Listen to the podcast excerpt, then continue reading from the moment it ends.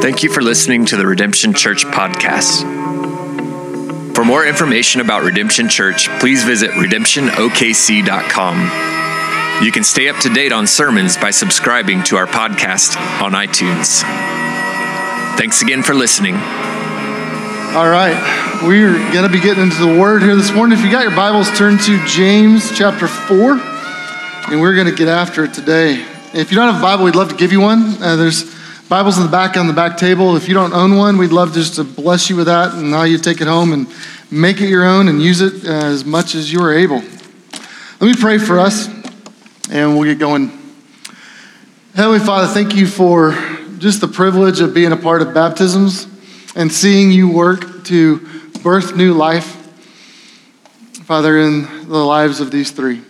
Father, thank you just for this fall, for the, for the new life that we've been able to celebrate as we've seen person after person come and proclaim that they are trusting your Son to pay the penalty for their sins, to, uh, to give them new life, to carry them all the way home. Father, I pray that you would deepen our love for you, that you would deepen our confidence in your grace, that you would deepen our passion for your mission and for making the name of Jesus known in our city and around the world. Now, Father, as we turn now to your word, would you instruct us today by your Spirit? Would you open the eyes of our eyes and the ears of our ears that we might, that we might hear deep in our soul the things that we need to hear? And Father, if there is one here that does not know you, one here who is still relying upon themselves, that's trying to make it through life on their own, God, would you break through that hard heart and soften it?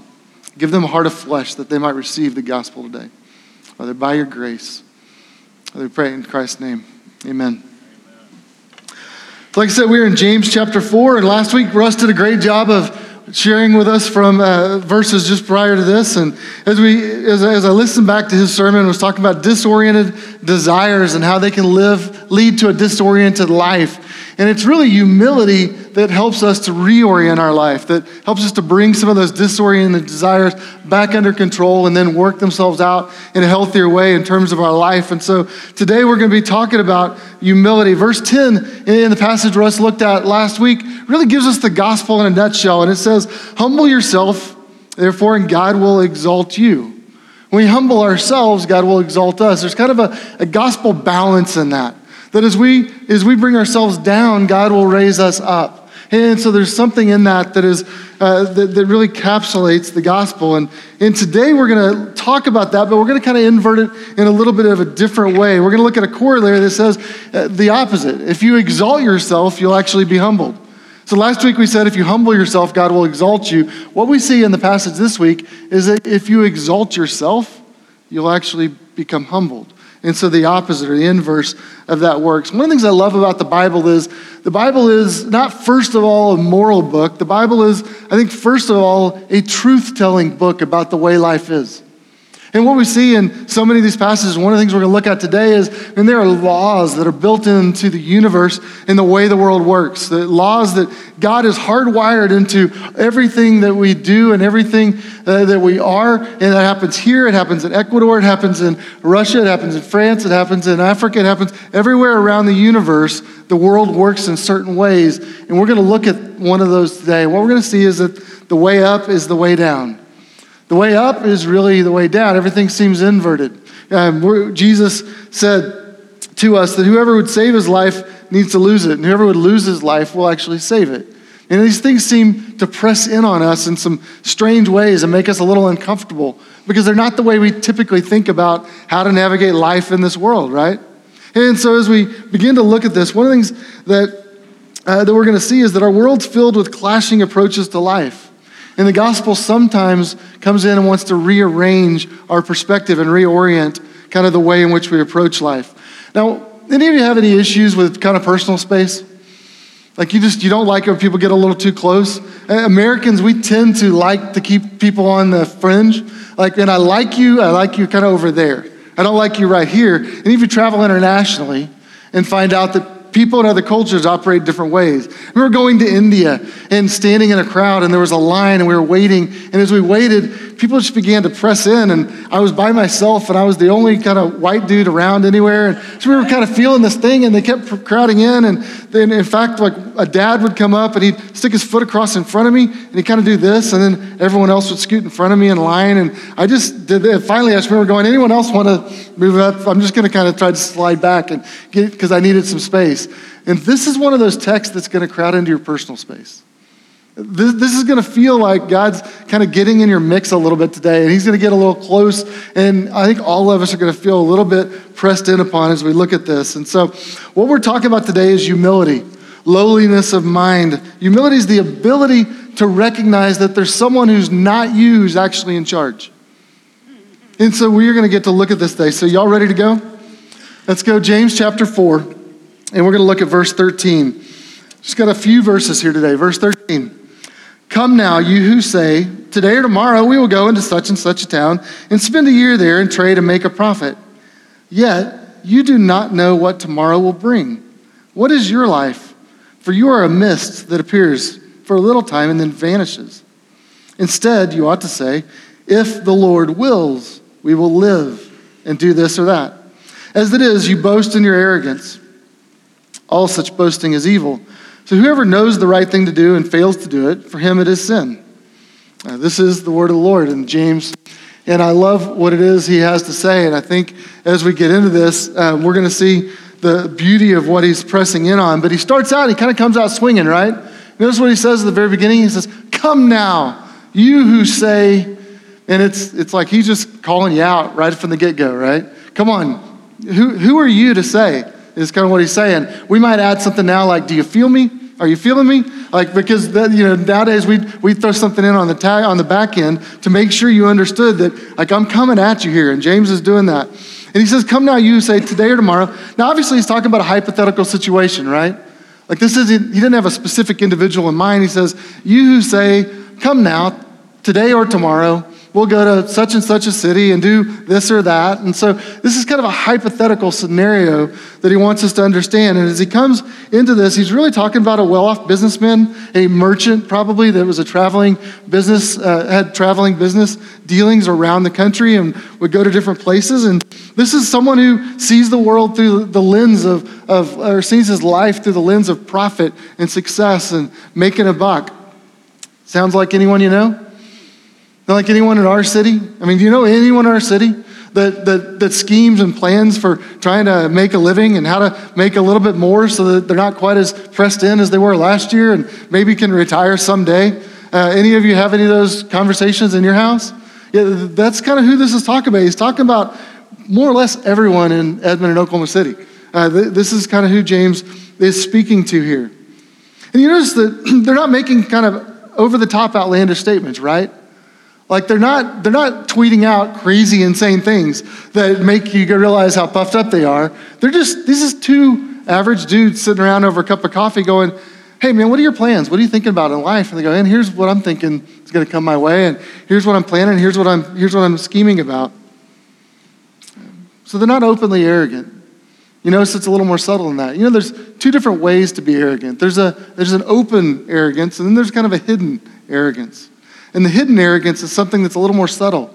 And it sometimes comes through more in what you don't say than what you do say. Sometimes it comes through in the tone of your voice or maybe just in your mindset and the approach. And you sense that here that their cockiness is not so much kind of this bold out front thing, but it's kind of something that's undergirding the surface. James is really talking about people that are just, they're presumptuous, right? They just go, I mean, I think I can sort of dictate how life's going to work. I think I know how to navigate this. I know how to try to chart my course, make a plan, and I'm going to go for it. And so they're presumptuous in the way in which they in which they move forward. And and what, you notice in that one sentence, there's four different ways in which they think they're in control of their lives. Notice first, they think that time is under their control. That today or tomorrow, whenever I feel like it, I'm going to go ahead and make this decision. So they think their, their time is totally up to them and under their control. Secondly, you see that their position is under the control. We're going to go to this or that town, this city. Like I get to, I get to set my trajectory. I get to dictate my life. I, my position is sort of under my control. Thirdly, we see that their future is under their control. We're going to stay there about a year. Like I, I can project in the future, I know, and I'll just, I look down and I go, I think a year seems like a good time to do that. That's what I'm, I'm going to do, and then I'll come back and be back in this area. They also think they can dictate the profit. They can control the outcome of their efforts and the things they do. I mean, four things in one sentence that they're just presumptuous and saying, man, I think I've got this under control. I think my life is pretty well set and I can control it. And these are just entrepreneurial dudes that are looking for security and prosperity, and they think that, they think that their future is, is pretty well under control and they can control it. They think that that future profit is going to give them a sense of security, a sense of worth, a sense of value. And it's pretty easy to live that way, isn't it? Pretty easy to wake up in the morning and go, man, what's my deal? Like, I got to be at the office. Got to clean myself up, maybe shave, maybe skip it. That's why I wear a beard, so I don't have to. But you know, you at least wash your hair, try to make sure things are generally in place. Find a shirt that's not dirty and wrinkled, and, and then go to the office. And you're going to do your work. You're going to do your thing. Hopefully, you're going to excel at it. Hopefully, you're going to make some connections, work things out, do the right things, and you're going to make a profit. You're going to be able to chart a course for yourself. That's kind of what these guys are saying. And I think the, the corollary or the question that, we, the obvious question we want to ask there is so, what's James saying? Is he saying we shouldn't plan ahead? Is, is he saying we shouldn't profit? I mean, is James saying it's wrong for us to craft a plan and to have a five year plan for, for what's ahead? And there's plenty of places in the Bible where it actually encourages us to plan ahead. The Bible talks about uh, our stewardship of the things that we've been given. The Bible talks about using our gifts wisely. The Bible talks about not, uh, not trying to, to, to do something that. Um, you haven't counted the cost for before you committed. The, the, the Bible says don't, uh, don't swear to your own hurt, meaning think ahead enough not to promise something you can't deliver on that's going to hurt you later. So all over the Bible, when you look at this, when you look at this book, there's wisdom throughout the book that says, no, a wise man plans ahead. A wise man thinks about the things that are coming his way. A wise man charts his course in a healthy way. So he's not saying we shouldn't plan ahead. Is he saying we shouldn't try to profit? No, I don't think he's saying that either. Any, anyone that's ever interacted in business knows that's the case too. He's not, so he's not saying that we shouldn't get life insurance. He's not saying we shouldn't plan for college. Um, high school students, can I get an amen? Um, he's not saying that we shouldn't chart out a five year plan for our business venture that we're launching into. That's not what he's getting at. What he's saying is don't be arrogant and presumptuous about it. Don't think that that dictates everything in life. In fact, what we see in the New Testament is that God actually tells us we are to profit. God actually tells us we are to, uh, to, to, uh, to be wise in our dealings. In fact, you know, Ephesians 4, there's an interesting passage there where Paul is talking. He's talking about someone who has, has intersect, Jesus has intersected their life and they previously had been a thief. And so there's someone who uh, we don't really know their story, whether it's white collar, blue collar. We don't know exactly what their ethnicity was. You don't know anything about them. You just know that, man, they were stealing from other people. And Paul says this in Ephesians 4 Let the thief no longer steal, but rather let him labor, doing honest work with his own hands, so that he may have something to share with anyone in need. How do you know that a thief has really met Jesus? Well, it's not when he stops stealing, it's when he starts working so that he can has something to give to others and to the mission of God. See, fact, when your heart changes, it's not that you stop doing the bad stuff, you actually get your life reoriented and you want to begin to contribute something positive. You actually want to do good for others. And so, it, uh, whenever you receive grace from Christ, it's going to foster in you a generosity that's going to make you want to be a blessing to other people. That's what you see here. So, the Bible's not against profit or planning. In fact, anyone who ever tried to make a bit, tried to launch a business and purposely said, I don't want to make money. That's no one operates that way. Like we just understand this is the way life works. That if you operate a business, and that was true in ancient cultures, that's true in other parts of the world, that's true today. You're trying to make a profit. So what's the point that he's trying to get at? He's saying it's okay to do those things, but don't do it merely out of self presumption, merely out of self self confidence, merely out of gain for self. But understand that you still must live under the reign and the rule of God. So you don't see all this in this verse, but the verses that follow, this will become a little more clear. So let's keep going. Uh, you want to humble a guy, read him verse 14. Verse 14 says, Yet you don't even know what tomorrow will bring. What is your life? For you're just a mist that will appear for a moment before vanishing. And how can such a wimpy little speck as you on this spinning planet have any idea what's going to happen as this planet revolves around its hinges. I mean, you have no control. You can't dictate what's going to happen tomorrow. And you are just a, you're a dot upon a dot of a city that's a dot of a country on a globe that's spinning in a universe where our, where our planet is the, is the most minute speck we can imagine in the mind of God. We, we, don't, we don't see everything that we are. And, and I think when you look at what James is saying here, he's saying the span of your life is not in your control. And what's happening for these guys is they're not approaching life in, a way that's in line with their beliefs. They're not really understanding uh, how it is that they are to, to operate under God's sovereignty and under his perspective in terms, of, in terms of their life. You know that any human seizure of God's place always leads us to a dangerous place. Anytime we try to put ourselves in the place of God, this was the sin going back to the Garden of Eden, is that they began to question what God said and think maybe they could do it a little better. And anytime that happens in our life, it's both dangerous and damning because we're, we're usurping God's rightful place on the throne of our lives and saying, you know what, I'm going to slide you off the throne and I'm going to perch there because I think I've got something better to offer it. So, what's James saying? He's saying, don't be arrogant. You know, my favorite place where, eh, one of my favorite places in the Bible where God actually calls out someone for their arrogance and begins to address this takes place in Job. Job uh, chapter 38 to 42, and it's a long passage that I'm not going to read at all. I'm going to spare you a little bit of that, but let me just read you a little bit to give you a sense of what, uh, what God says to Job after he's been questioned. It says, Then the Lord answered Job out of the whirlwind and said, who is it that darkens counsel by words without knowledge? Dress for action like a man. I will question you, and you will make it known to me. And if God of the universe comes to you and says, Dress for action like a man, I will question you, and you will make known to me what is true, uh, you're kind of in a dangerous spot there, right? Listen to what he says.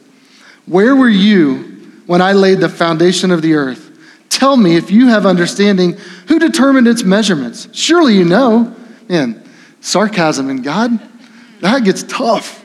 Surely you know the dimensions of the earth.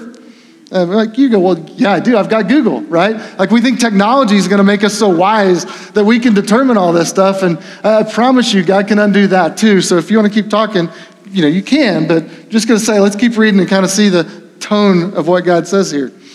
Who stretched the line upon the earth? Or uh, on what were its bases sunk? Or who laid its cornerstone? When the morning stars sang together and all the sons of God shouted for joy? Who shut in the sea with doors and who burst when it burst out from the womb? When I made the clouds and its garment, its thick darkness, its swaddling band, and prescribed limits for it, and set bars and doors, and said, Thus far you shall come and no further. And here shall your proud waves be stayed. And where were you when I set the borders on the oceans that I put in motion? Have you commanded the morning since your days began and caused the dawn to know its place?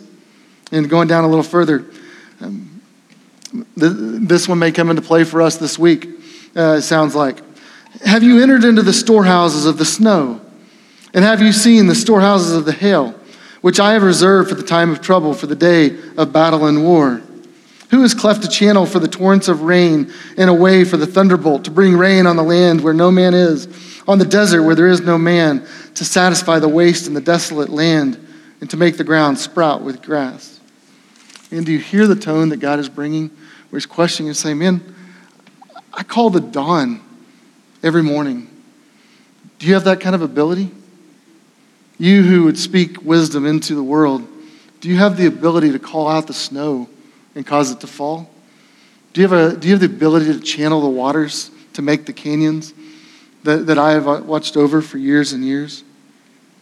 And he goes on down. Is it by your understanding that the hawk soars and spreads its wings to the south? Is it at your command that the eagle mounts up and makes his nest on high?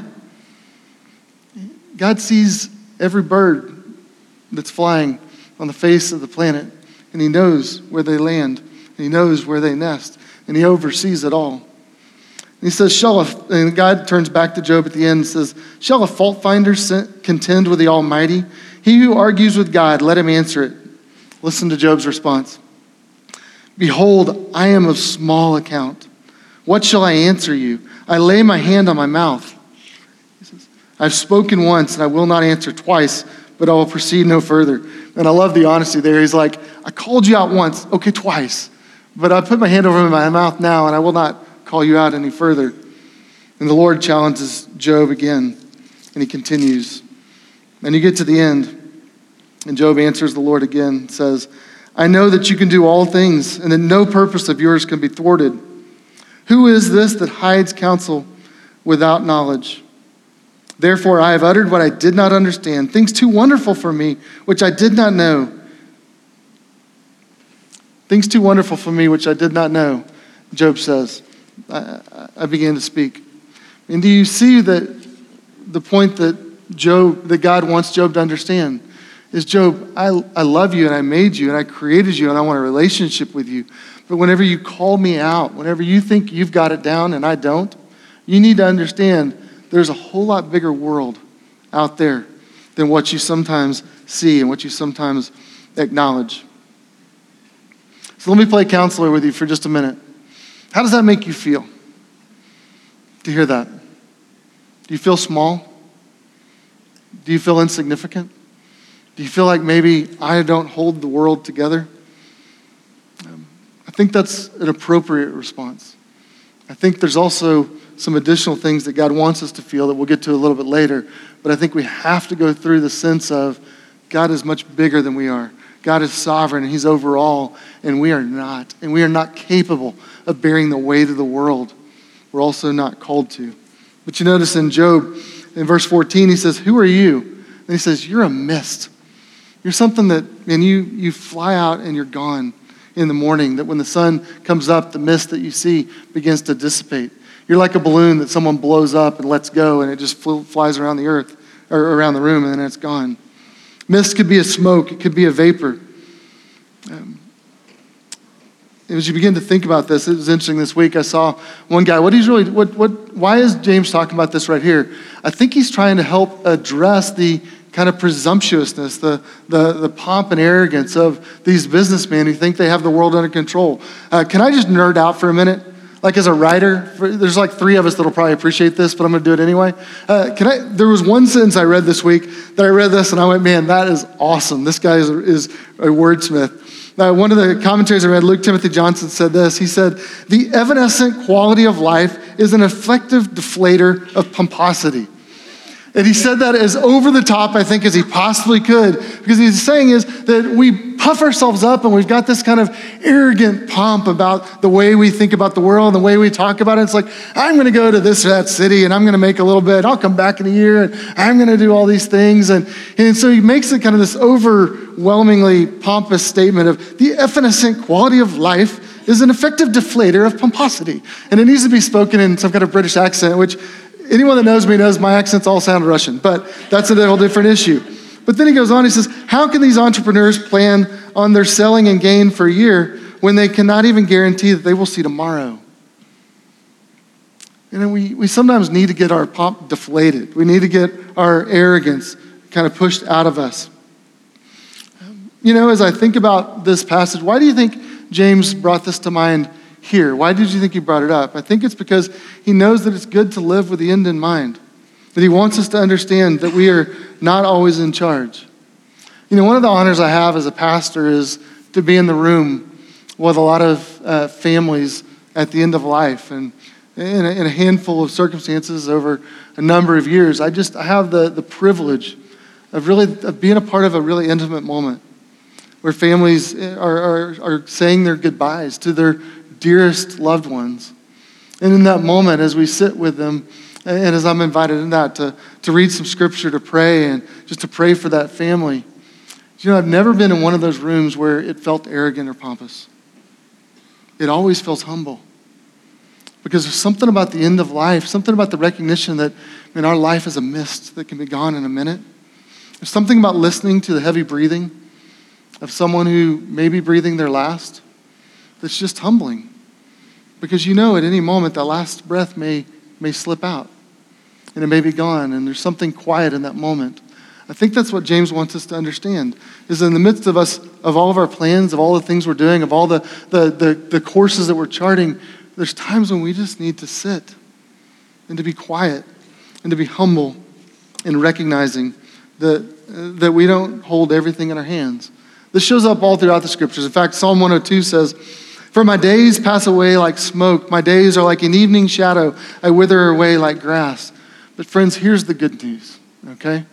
Psalm 102 continues, and the next verse says, But you, O Lord, are enthroned forever. You are remembered throughout all generations. Of old you laid the foundation of the earth. The heavens are the work of your hands. They will perish, but you will remain. They will wear out like a garment. The, the earth is going to wear out like an old, like old clothes that you cast aside and give away to goodwill. The earth is going to wear out. You change them like a robe and they will pass away. But God, you are the same, and your years have no end. Hey, friends, if we want to live well, we have to live with the end in mind. If we want to live well, we have to realize that, that there's a birth date and there's a death date on every tombstone, and there's a dash in the middle, and we're in the middle of that dash right now. And, and we need to invest that dash to the best of our ability. And what we understand is that God is over all of that. He's over the beginning, He's over the end, and He's over everything in between. And so we need to surrender to Him and live as though it's all His. Psalm 90, 12 verse worth memorizing and giving yourself to. Says, So teach us to number our days that we may gain a heart of wisdom. So we, we need to understand the course of our life. And, and the, somehow that informs us and gives us wisdom by which we can live. You know, it's not a uniquely Christian thing to understand that life comes to an end, though, right? I mean, like anyone on this planet can look around and realize that things don't go on forever. Anyone that, that, that walks through the, this earth knows that every newspaper has an obituary column. Like, it's not particularly Christian knowledge that life comes to an end. And so, what we really have to do is take it a step further than that because it's not necessarily spiritual just to recognize that things do stop eventually. What's critical is realizing that your life is in God's hands. Verse 15 Verse 15 says, If the Lord wills, uh, sorry, I lost my place. If the Lord wills, we will live and do this or that. And then as we begin to think about uh, that statement, if the Lord wills, really puts everything in, in perspective, right? See, it's not enough just to say life is short. It's actually better to say God is sovereign. Life is short, but God is sovereign. God is over it all, and our lives can be entrusted to His hand. Do you know our world's not a closed system? It's open way more than it is. And what we tend to see with our senses and with our experiences is such a small, narrow scope of what really exists in the universe. And our universe is so much bigger, and yet God oversees it all, and none of it spins Him out of control. What's amazing to me is my little life, like I've got so few little things to manage in life but it can spin me completely out of control. I can get my mind and my heart wrapped around things and things come a little bit unraveled. And man, it can trip me out. And I can just start to come unglued in those little things. But you know, God sees all of our lives and everything in it, and not just in this city and everywhere else. And it doesn't rattle him for a second. There's nothing about it that makes him pull back and go, I can't handle it. I'm washing my hands of all this. No, he stays engaged. He's still there. He's still overseeing it all. So you see when James calls us, he says, Your life's just a mist, but you need to approach life a little differently. You need to see it a little bigger. You need to say, If the Lord wills, then chart your course and understand that everything falls under his hand. Now, I think it's important to think through is James just saying, like, throw a nice tagline on everything? Like, if the Lord wills, if the Lord wills, if the Lord, like, you could, just, that could become repetitive and just kind of a ritualistic thing. It could be kind of like someone sneezes and you say, what? Bless you. So you know how that works, right? And so we do that all the time, but we don't really think anything spiritual about it. If the Lord wills could be kind of become the same way. Is that what James is getting at? That we just need some kind of magic phrase to throw on things to kind of give us a give us a little bit of an out. I don't think that's what he's saying at all. In fact, if you think about everything we've learned in the book of James to this point, everything is said, no, we've got this internal thing called faith and this external thing called works or words or actions, and those need to be in line. And so when he's saying if you say if the Lord wills, what he's saying is you need to operate out of heart that knows that you are dependent upon God, that knows that God is sovereign, that knows that everything in your life falls under his purview. And if the Lord wills, then you chart your course. And so your words ought to match what's going on inside. Authentic faith and real spirituality looks to God for guidance in everything. Everything falls under his care. If the Lord wills, you know, the title Lord refers specifically to the Christian God. He, he's not just saying, throw some kind of a divine disclaimer on, on this thing. He's saying, no, you need to understand there's a, a personal God of the universe that's over everything, who spoke and the world came into existence, who holds it together by the word of his power. Who, who if, he, if he released it, that we would all fly off this earth and gravity would be no more. But that he holds it together and he sustains it. That every morning when you wake up and you go, it means he's given you breath. It means He's given you life. And you need to understand that with a heart that knows that every single moment of your life rests with God. You know, Jesus taught us this. In Matthew 6, He taught us to pray. We call it the Lord's Prayer. And there's a statement there in the Lord's Prayer that Jesus taught us. He says, uh, Your kingdom come, your will be done on earth as it is in heaven. So He taught us to pray, if the Lord wills, Lord, your will be done. You know, at the most critical moment in His life, Jesus was in the Garden of Gethsemane he was facing uh, imminent death and he knew that it was coming. And he prayed to the Lord. And what was it that he prayed? He said, Your will be done to his heavenly Father. He said, Father, if you are willing, remove this cup from me. Nevertheless, not my will, but yours be done. So you see this in Jesus' life, and after Jesus, in the rest of the New Testament, you see this phrase show up over and over and over. And it's almost as though everyone understood, different, uh, understood to a new degree how imminent the, the life was in terms of uh, God's control over everything and how present God was in the earth and in the workings of the earth. And they continually said these things of, if the Lord will. So Acts 18, it says, But taking leave of them, Paul said, I will return to you if God wills and then he set out sail to Ephesus. Acts 21, and since he would not be persuaded, all the people ceased to argue with him and said, "Well, let the Lord, let the will of the Lord be done." Uh, you see it again in uh, 1 Corinthians. It says, "But I will come to you soon if the Lord wills." And so you see this idea that everything in life is kind of comes under this umbrella of God's sovereignty. That if the Lord wills, then we'll go and we'll do these things. And we see this throughout the history of the church. Did you know that there was a time in the history of the church where, or history of uh, society where everyone would sign a letter and at the bottom of the letter they would put the, the initials D period V period. And what that stood for was Deo Volente, which means God willing. And it was considered rude if, whenever you had any correspondence, any business dealings, any letter with someone, if you didn't sign it DV, because it was considered presumptuous. That I guess you don't think you need God's help. You can just Tell me whatever you want to do. And so they would sign every letter and they would put DV at the bottom saying, God willing, this will all come to pass. And they lived with this sense of God's constant presence. You know, we need to learn to say this too. That we would, that we would live in such a way that would say, if God wills, my kids will go off to college. If God wills, my kids will make millions in the NFL and donate it back. No, uh, you, you, don't. I, I, that may be too far.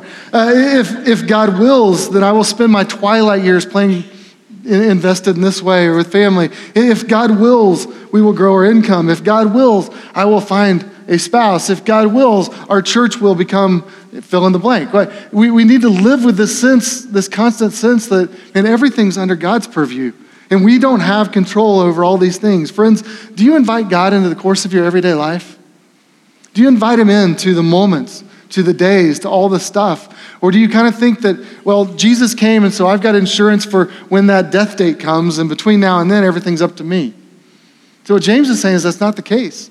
That, in fact, we have to trust him now. If you look at verse 15, it's fascinating. He says two, there's two distinct ways in which he says we have to trust the will of God. He says, if God wills, what? What's the first thing?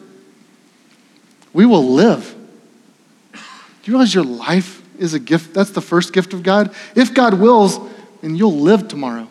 If God wills, you'll wake up again in the morning. If God wills, you'll live. And then he says, secondly, and if God wills, we'll do this or that. Meaning that it's both our life that's been given, but it's also our days, all the things that happen between birth and death that we bring to God and say, if God wills, then we've got life, and if God wills, we'll continue to live and to do these things. And maybe deep down we know that God's going to take care of the, the final date, but maybe we don't trust Him with the moments and with our kids and with our relationships and with our investments and with our business and with all the things we have. And maybe we need to surrender those to Him as well. Verse 16 says, As it is, you boast in your arrogance. All such boasting is evil. You boast and brag. It's, it's kind of a funny phrase. It says, You boast in your arrogance meaning like you're proud of your error, you're, you're proud of your pride. You're arrogant about your arrogance. There's almost a sense in which you're so over the top with that that there's a problem. And he actually doesn't say, well, that's just an unhealthy mindset. He actually calls it evil, he calls it sin. He says it's a problem. See, they think their time, direction, dur- uh, duration of their life, their profit, everything is under their control, and James is trying to humble them. The Greeks called this hubris. Uh, there's just a cockiness that doesn't really work out in life.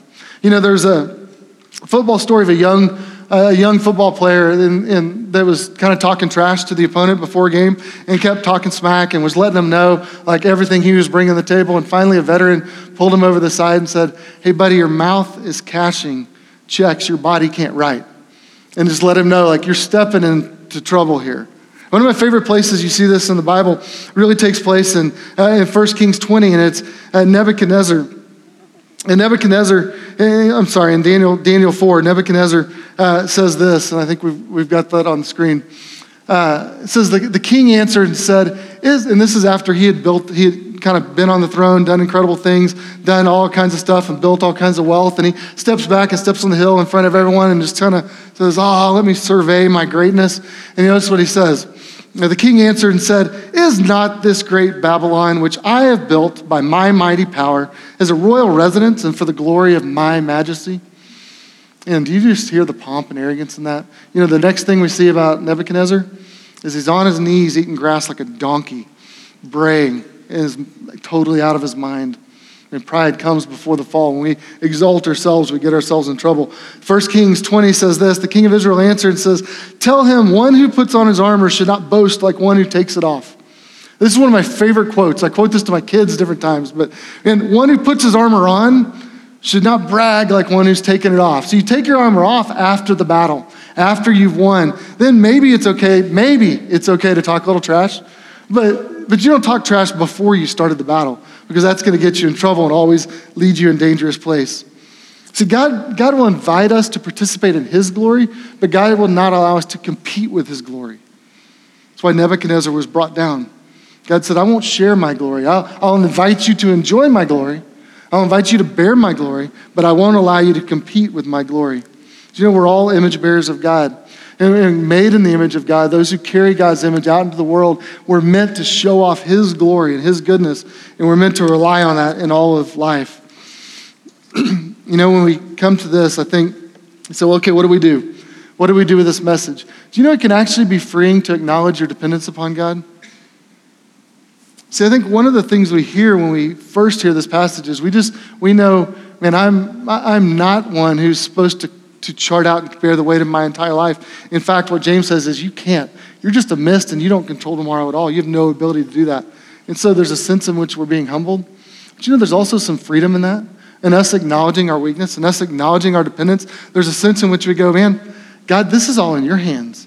Like it doesn't actually all rest on my shoulders.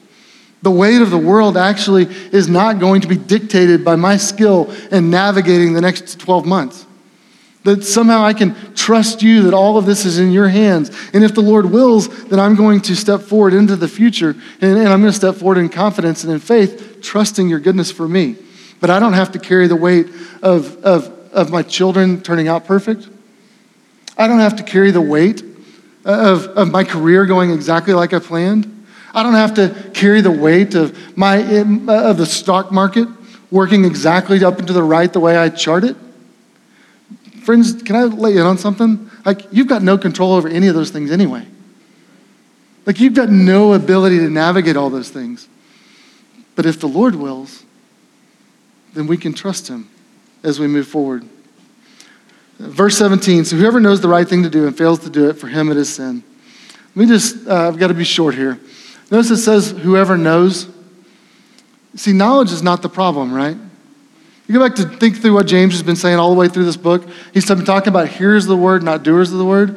What he talks about here, these are guys who are hearers of the word, not doers of the word. Knowledge is not their problem. The Bible speaks of sins of commission and sins of omission. Sins of commission are wrong things that we commit.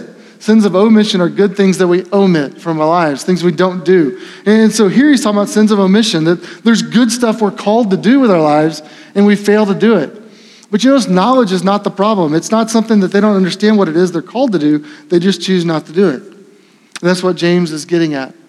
Sadly, friends, when we, uh, when, when we think about our lives, what I realize in this is sermons can only give you knowledge. Sermons can't actually give you humility.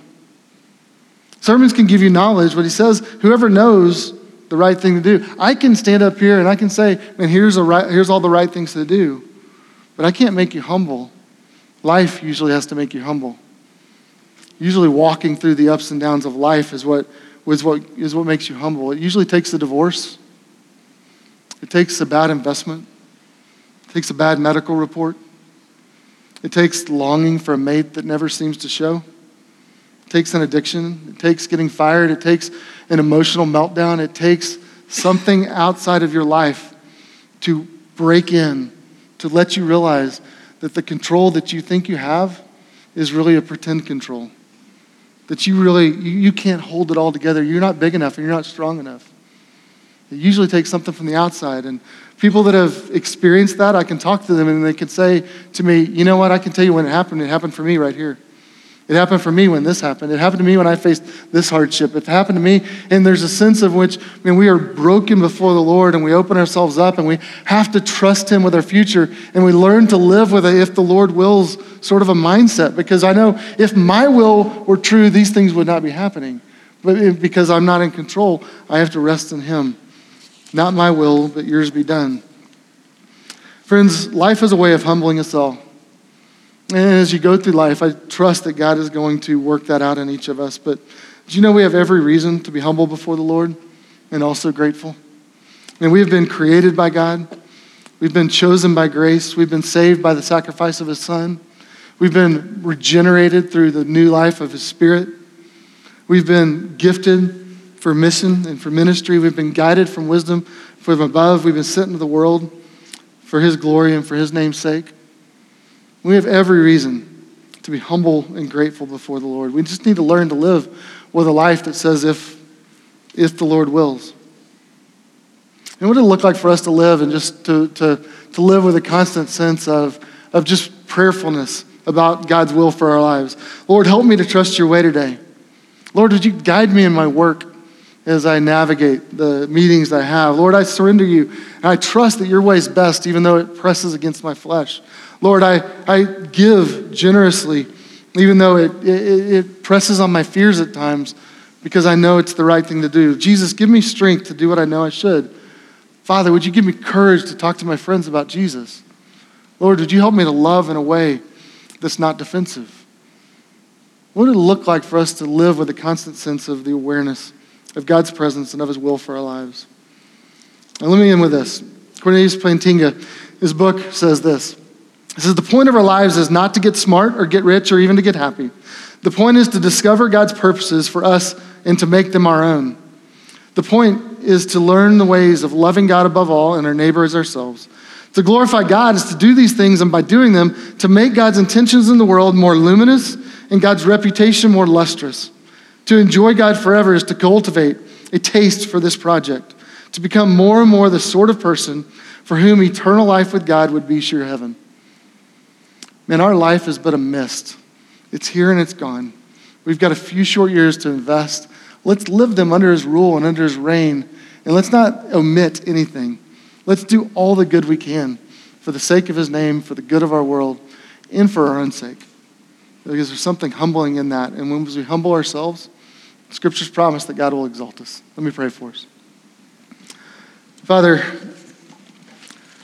it's heavy to think about life in these terms, and yet we know it's good. Father, we trust that you have our best in mind. Father, we trust that you love us to the core of our being. Father, even in our, even in our arrogance, that you love us enough to humble us, that you love us enough to allow us to run up against the wall of this world in a way that causes us to recognize that we are not in control. Father, in the midst of in the midst of our life and the hurts and the heartaches and all the things that go with it, would you humble us that we might trust you, that we might be exalted by you, and would let us know your great love that was poured out through Jesus. That we pray in his name. Amen.